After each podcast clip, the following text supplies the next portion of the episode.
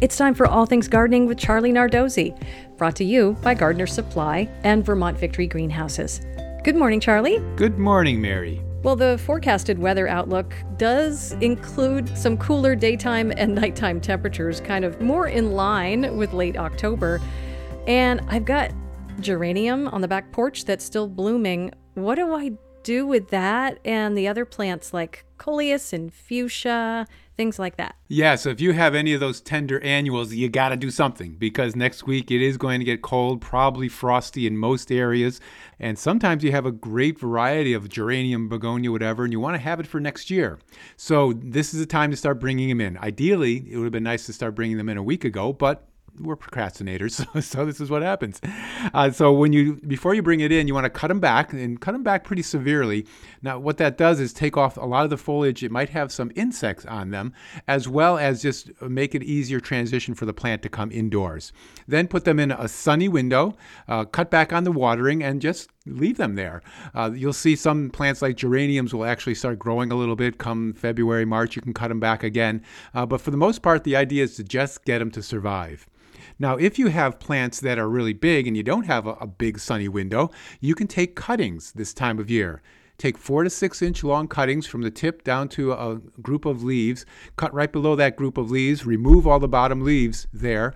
Dip it in some rooting hormone powder right up to where that the uh, scar is for the leaves, and then put them in a, a little two to four inch container uh, with some moistened potting soil. Just stick a whole bunch of them in there because what you want to do is get at least a couple of them to survive. Not all of them may survive.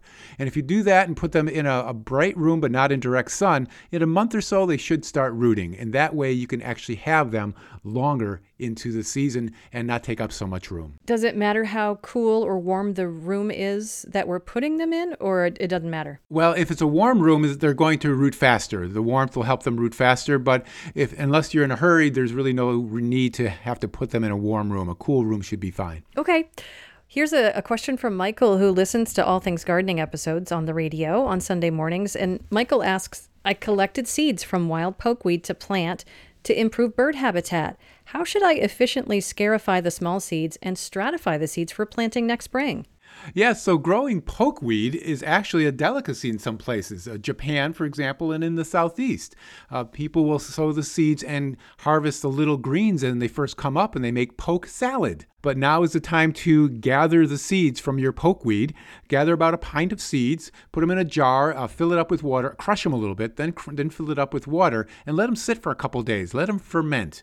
And what'll happen is the viable seeds will sink to the bottom of the jar, and everything else will float. And you can just remove all of that floating stuff, take the water out, uh, dry those seeds on some paper towels, and then put them in uh, a plastic, maybe a colored plastic, like a black plastic bag, um, in the refrigerator for about about three months. They need to have that's going to have that stratification that they need, that dormancy period.